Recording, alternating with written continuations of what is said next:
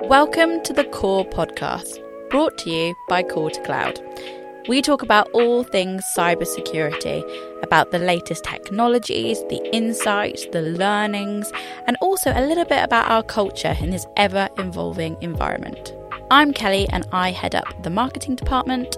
And I'm Phil from the technical team, and we're going to take you through all our technology in a really interesting way.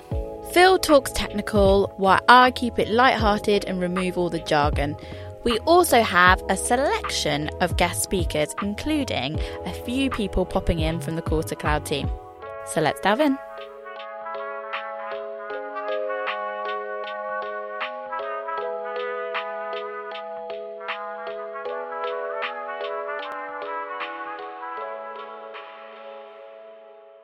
Welcome to the episode of the podcast today. I'm really delighted to have Dan with us here in the studio. And of course, Phil is joining us nice and virtually so we can see you on the screen. Um, Dan, for anyone that doesn't know you, um, could you give us a bit of an introduction about yourself um, and how you've ended up on the podcast, I guess, today? Yeah, absolutely. It's great to be here. So thanks for the invite. Uh, my name's Dan Potter. I am the Director of Operational Resilience at Immersive Labs. I've joined at the end of May having spent the last 16 or 17 years actually in financial services, working for Citibank in various roles around business continuity management, third party risk, yeah. crisis and incident management, and then most recently focused on operational resilience.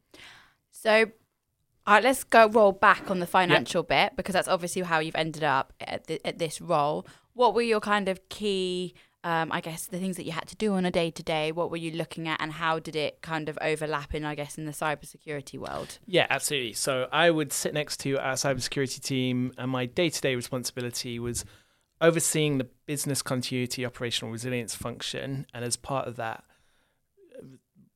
delivering exercising for okay. our senior management and our different business lines to understand if they were prepared to respond to any threat, any disruption, and then understand if we could recover in time against our certain obligations or service levels.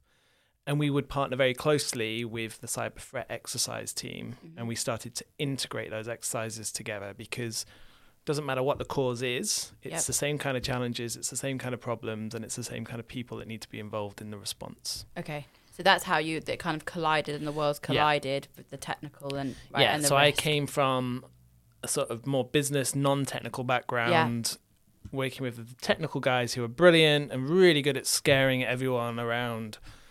This is what will happen under a cyber attack, and everyone going, I don't, you know, I don't even know what that, that means. means. Yeah. And then trying to translate that to he wants to do this or she wants to do this. They're going to stop something working. This is what it means for the business. Is this the right decision? Do we understand the protocols around it? So that kind of threading the two together.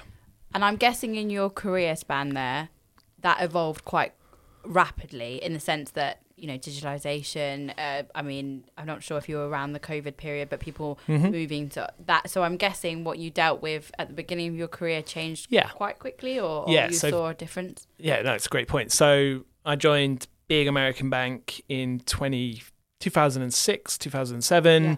working in new york where business continuity planning the big disruption was all around a big hurricane, sort of a natural disaster, or a terrorism threat. And those are really significant threats, right? Yes. But they are relatively contained and localized, as, as traumatic and terrible as they are. Mm. What we saw with increasing digitalization, great progress. I mean, digital economy really takes off and really makes things easier for the business. It's a great enabler, but it obviously increases the risk. And toward the end of my time in financial services, you know, we could easily talk about a scenario where there is a cyber attack or a disruption that could impact hundreds, if not thousands, of teams globally at the same time.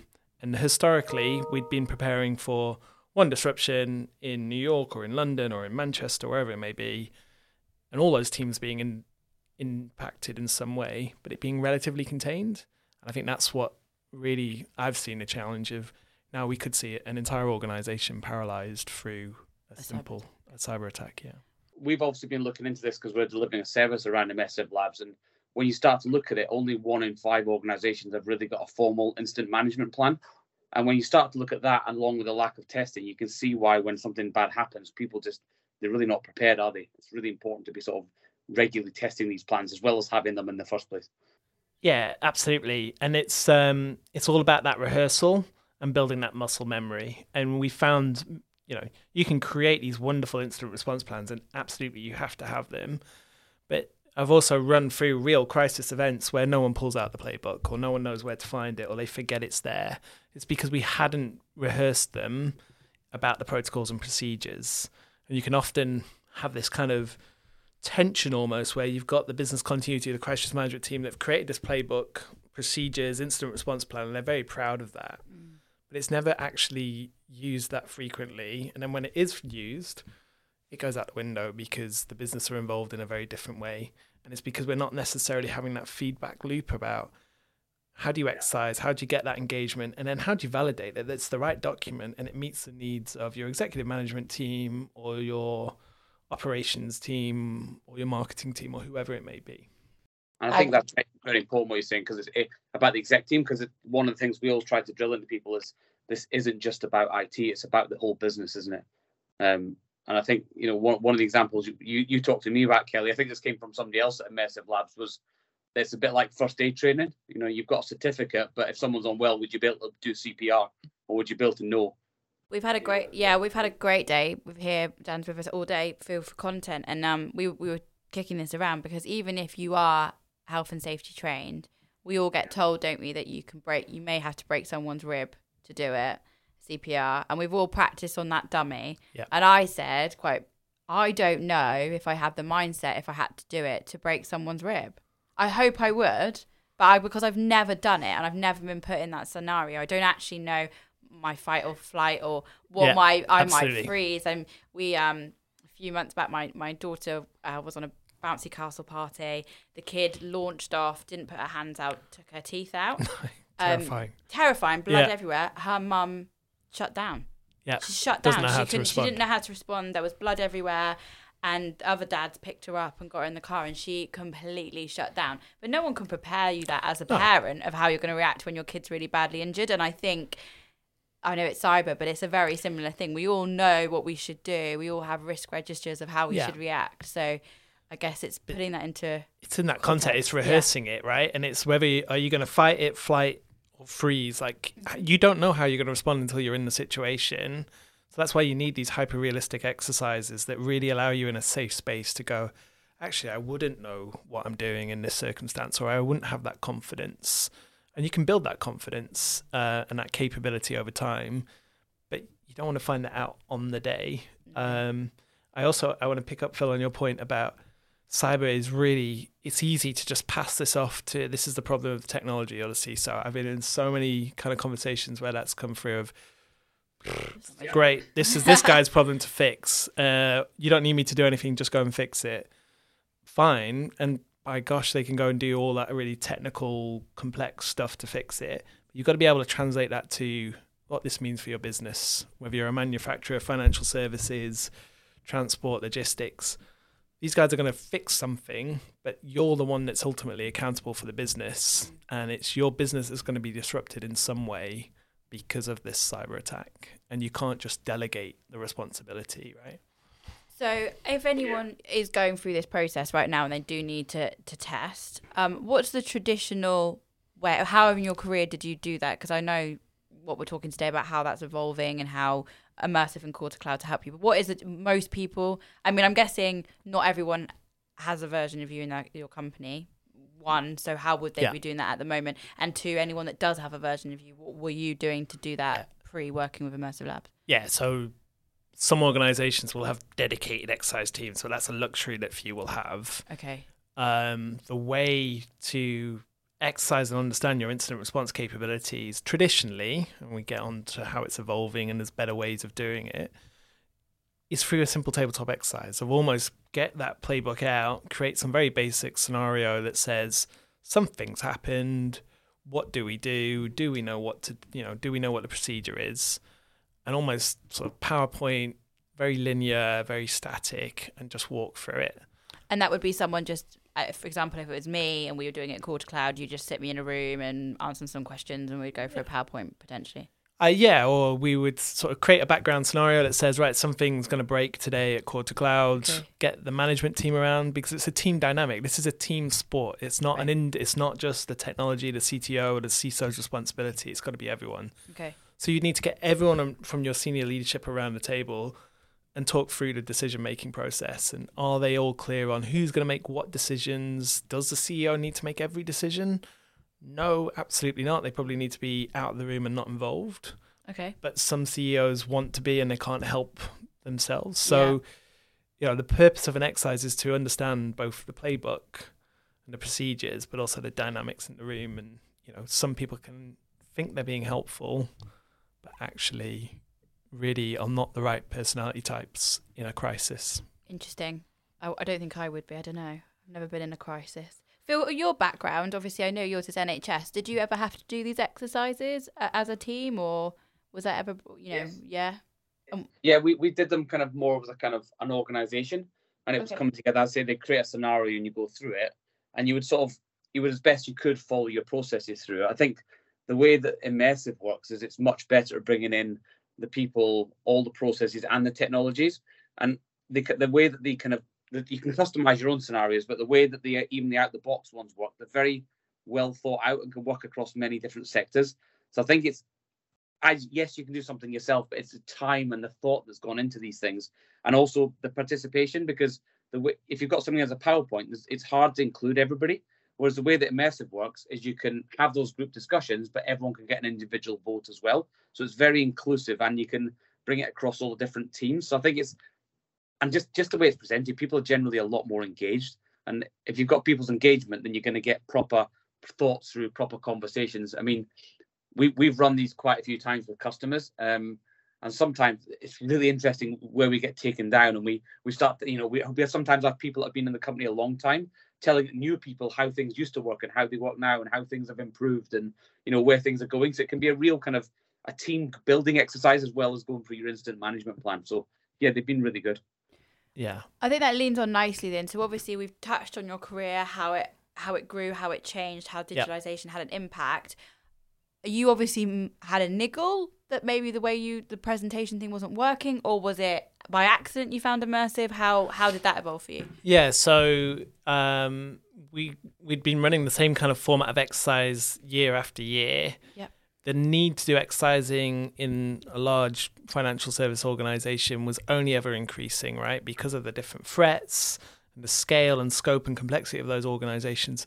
So we needed a way to do it much more efficiently to make the job selfishly uh, easier for the facilitator. So to your point, Phil, like it can be really hard to facilitate those exercises because you need to bring everyone in the room together and get them all engaged. If you, if you're really going to block out a couple of hours of really senior people's time to go through an exercise, you want them all to leave something, to take yeah. something outside the room, and that requires like pretty good facilitation skills, if I, if I can say it that way.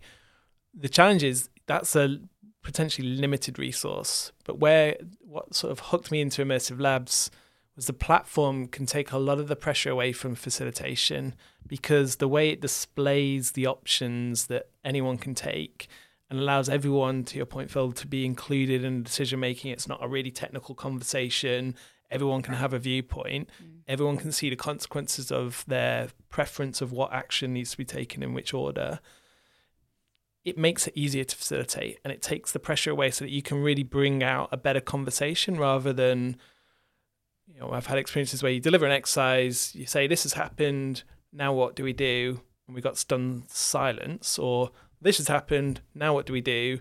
And you've got a really great CISO or technical expertise who just fills this void with like 40 minutes of really technical information. Oh, no, which has lost everyone in the room, right? That's great, but what, what what are you telling me? Yeah, I get that. I mean, we've we've run them before, and I didn't realize actually how I I know when Phil was like, "Oh, we're going to do it. You can be involved. You can you, even you can run one of these." I yeah. was like, "What are you talking about?" And he was like, "Yeah, yeah, get involved." And I know we did one, and I can't remember which one it was. It might be the oil one or one of the ones that we did. And one of the points was making a decision on shutting all the social media down because the social media yeah. had been hacked. Yeah. Well, all the technical team were like, "Boom." Shut the social media yeah, down, course. kill it, kill the website, all gone, out. the problem's gone. And I sat there like, what are you talking about? No. And they were like, what do you mean no? And I was like, think of the years that you've built that up and the following. Yeah. And what does that show to your customers that you just shut it down and there's no communication? Yeah. But they hadn't seen it from yeah. that point of view. And I get it. The, the, to solve the problem, you remove where they've got in, you take out the social media. But yes, that's the playbook and that's what you should probably do. But the impact of that from a marketing perspective was huge. So I found it really interesting uh, because it wasn't just, and then there was HR conversations because of the person that you know hadn't changed their password, and everyone had different opinions around Yeah. the room. Um, but yeah, I, it made it real for Yeah. everybody, like a, a, a tangible. It needs yeah. to be real, and it's it's that it's a, everyone's got a different perspective. And your point there about the social media, you've spent years building that up. Just to turn it off is going to send all the wrong signals and undo all that good work. Yeah. That And a lot might of- not be like the right thing to do. Actually, that might actually be really counterintuitive. But a security person, by design, is like just wants to shut down, protect, safety. That's what they do. That's what their skill set is. But it's not always. I mean, obviously, cybersecurity is like Yeah, the thing, but you need to balance. But there's emotion and there's and there's and there's also your your value of your brand. I mean, a lot of brands, not ours in particular, but retail and things, Yeah. a lot of their customer success or customer ops is run through social. Yeah. People at so and so, my Yeah. delivery didn't turn up. They respond saying, "I'm really sorry about that. Let's take this off." Like uh, so much as you see, you know, you tweet Twitter something or tweet something, and um, it gets an instant response. That's like a huge team now yes, for my company, maybe you know shutting off for a little bit wouldn't be great, but for finance and retail, it just wouldn't be an option. yeah, it can be absolutely. T- yeah, it can be worse. And I think that's how you, you sort of about like why do we want to move away from that kind of approach and start using immersive labs it was to make it more engaging. It was getting a bit tired. We were trying to do more and we needed to scale up because if you think we were exercising 20 30 40 senior execs in an, in the room mm. the decision making and the conversation wasn't leaving that room. It wasn't filtering down to the team below them and the team below them and the team below them.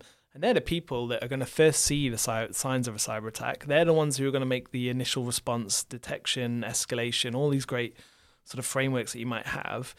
They're the ones that need to understand the conversation that's gone on. They need to be engaged through this exercising because they are quite literally your first line of defense. And they're the teams that are going to actually uh, now allow your organization to recover.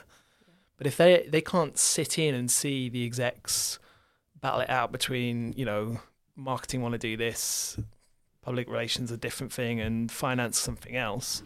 So how can you take that kind of conversation and broaden it and get much more people in the room without, you know, having to facilitate 600 people simultaneously, which would just not work. And that's where the online platform, Really helped with yeah, that. really helped. Um, did Immersive Labs? Did you go out and source it? Did you think, oh, I need was I need to find something new? Or I mean, I know there was a big thing with Bank of England. Was that? was Yeah, that- yeah. So that's, that sort of um. So I used to run, I co-chaired the Bank of England Sector Exercise Group, SEG, um, and in 2019, Citi, previous employer, sponsored something called the Commonwealth Cyber Declaration. Okay. As part of that, we'd committed to run cyber exercises across six nations in Africa and then expand it out to other geographies in conjunction with the local sort of UK Foreign Office and local banks and institutions. And it was really like a, an educational awareness session.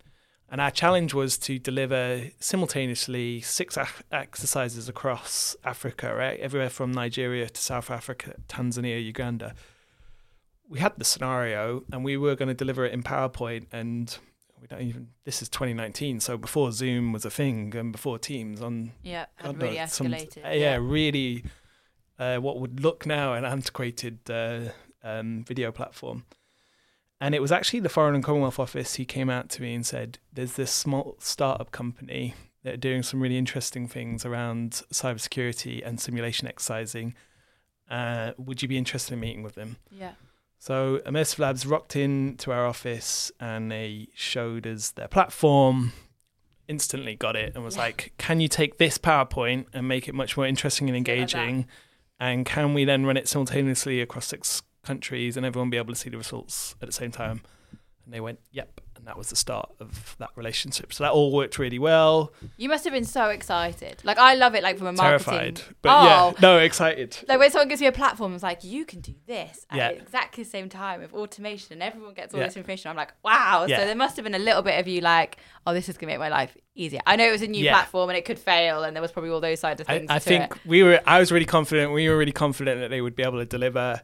Um, and it was. It took a lot of the stress away from us because we would have had all the PowerPoint kind of logistics and coordinating six facilitators, all the I think internally, immersive labs then were probably uh, yeah Nervous? nervous. Do you think they were, like, "Yes"? nervous. They were running around behind the scenes, but it all worked perfectly on Yeah. the day. So They were probably just grateful for that opportunity. yeah, it- and- then we continued working with them on on various initiatives around crisis sim and help them develop the product uh, further to where it is today. That's how I've ended up working with them. So over many years, uh, sort of of, involvement.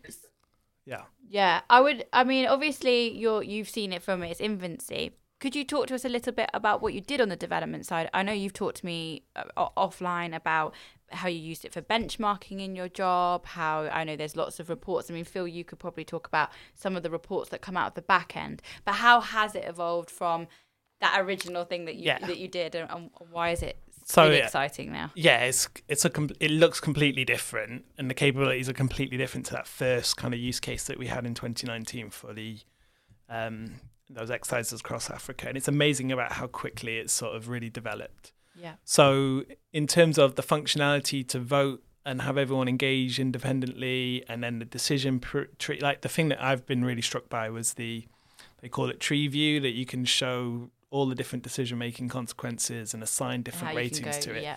like that is great and you can spend hours sort of getting into how you like endless loops of decision making and sort of go back and choose your own adventure. That's great and that allows participants to sort of play that and compete against each other. Like who's gonna it's not a race right? But who's gonna come out of this exercise? Here's the best path. You're going to take the wrong path. You're going to take the wrong path. You're going to do it with loads of confidence. You're still going to take in the wrong path. Yeah. or you're going to take the right path, but you're not really sure about it. That data that comes out of the simulation is where the real value is, if that makes sense. It's because in financial services, I'm sure it's in any industry- in industry, that little competitive element, that gamification, Yes. that makes it so much more interesting and engaging, and it's a good sort of way of, you know, really confident in London, really, really confident in New York, but they took the wrong decision.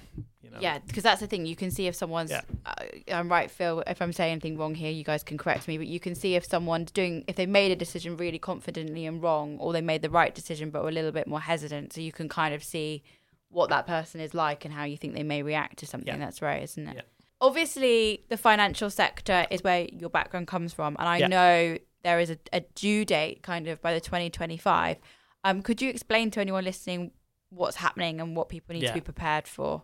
Absolutely. So, sort of long-standing, the FCA, the PRA, so the Financial Conduct Authority, and the Prudential Regulatory Authority from the Bank of England, so the two regulatory bodies in the UK, have had requirements around annual business continuity tabletop exercising and cybersecurity exercising. Those kind of go back some time.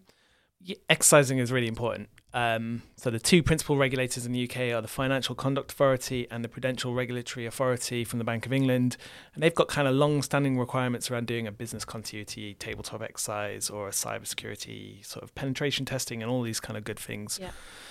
In in the last few years, they've released some new guidance around operational resilience, and firms had until March of this year to do the first phase of implementation, and they have until 2025 to increasingly develop their programs and be fully compliant with the new operational resilience regulations.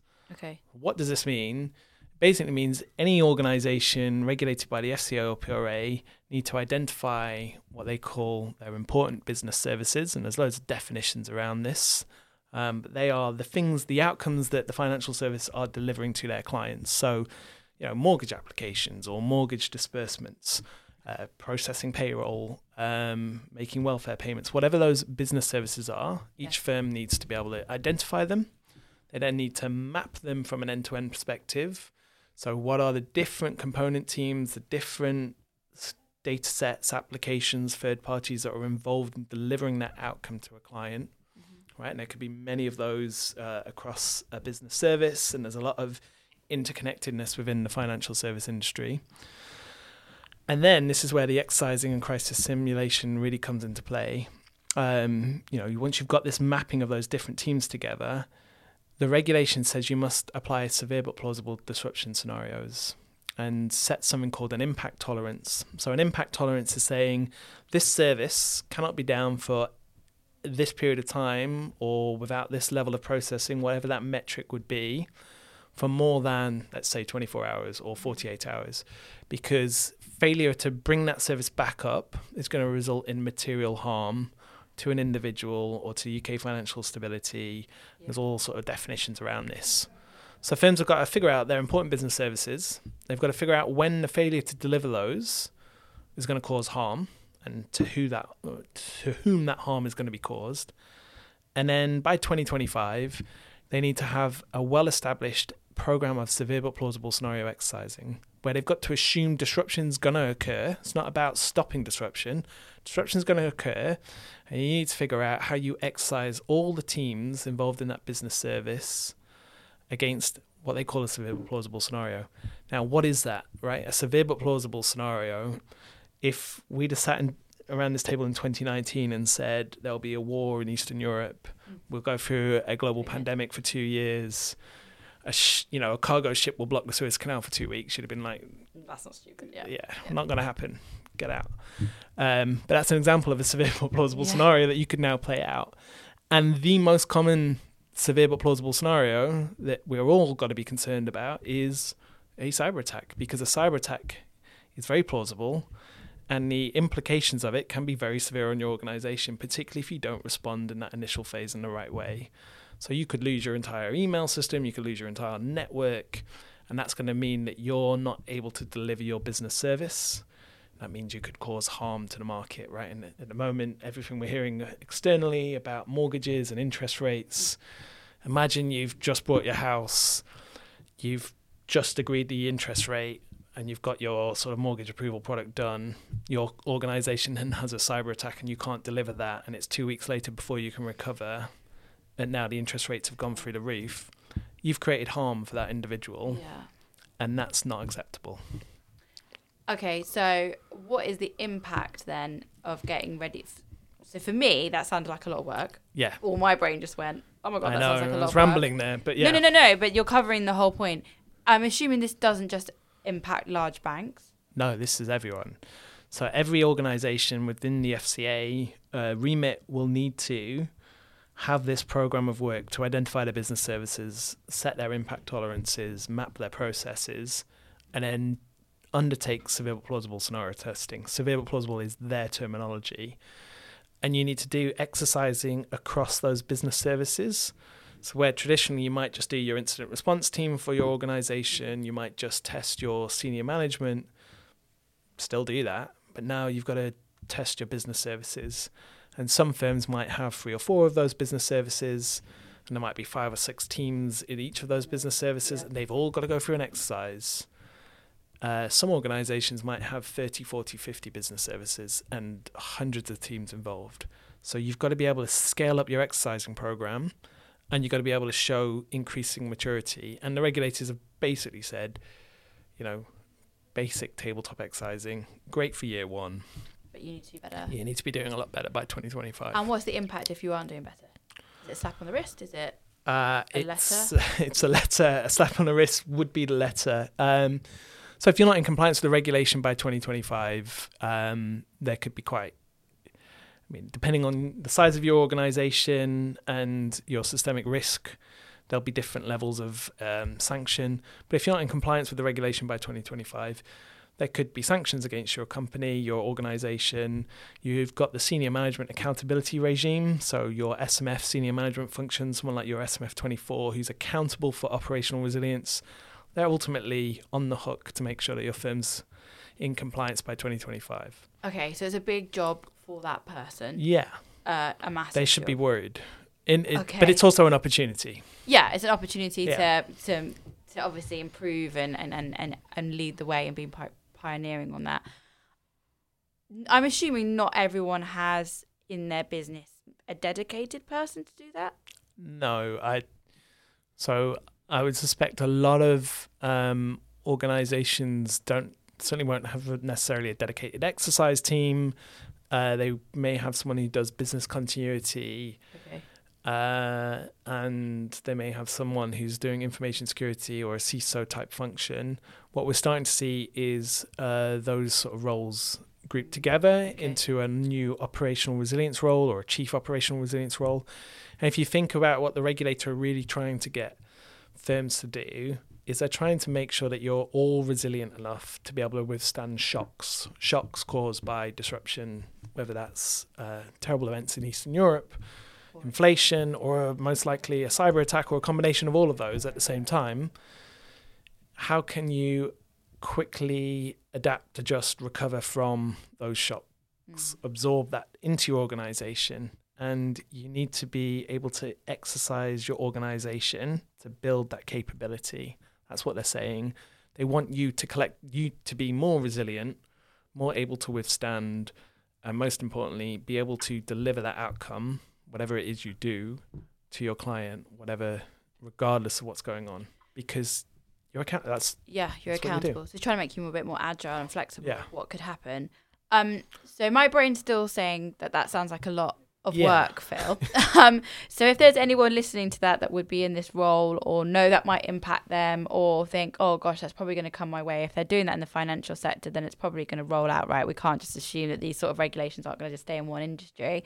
Um, how, as we and Immersive Labs and to Cloud, how are we looking to support going forward with this to make sure people, you know, are able to exercise?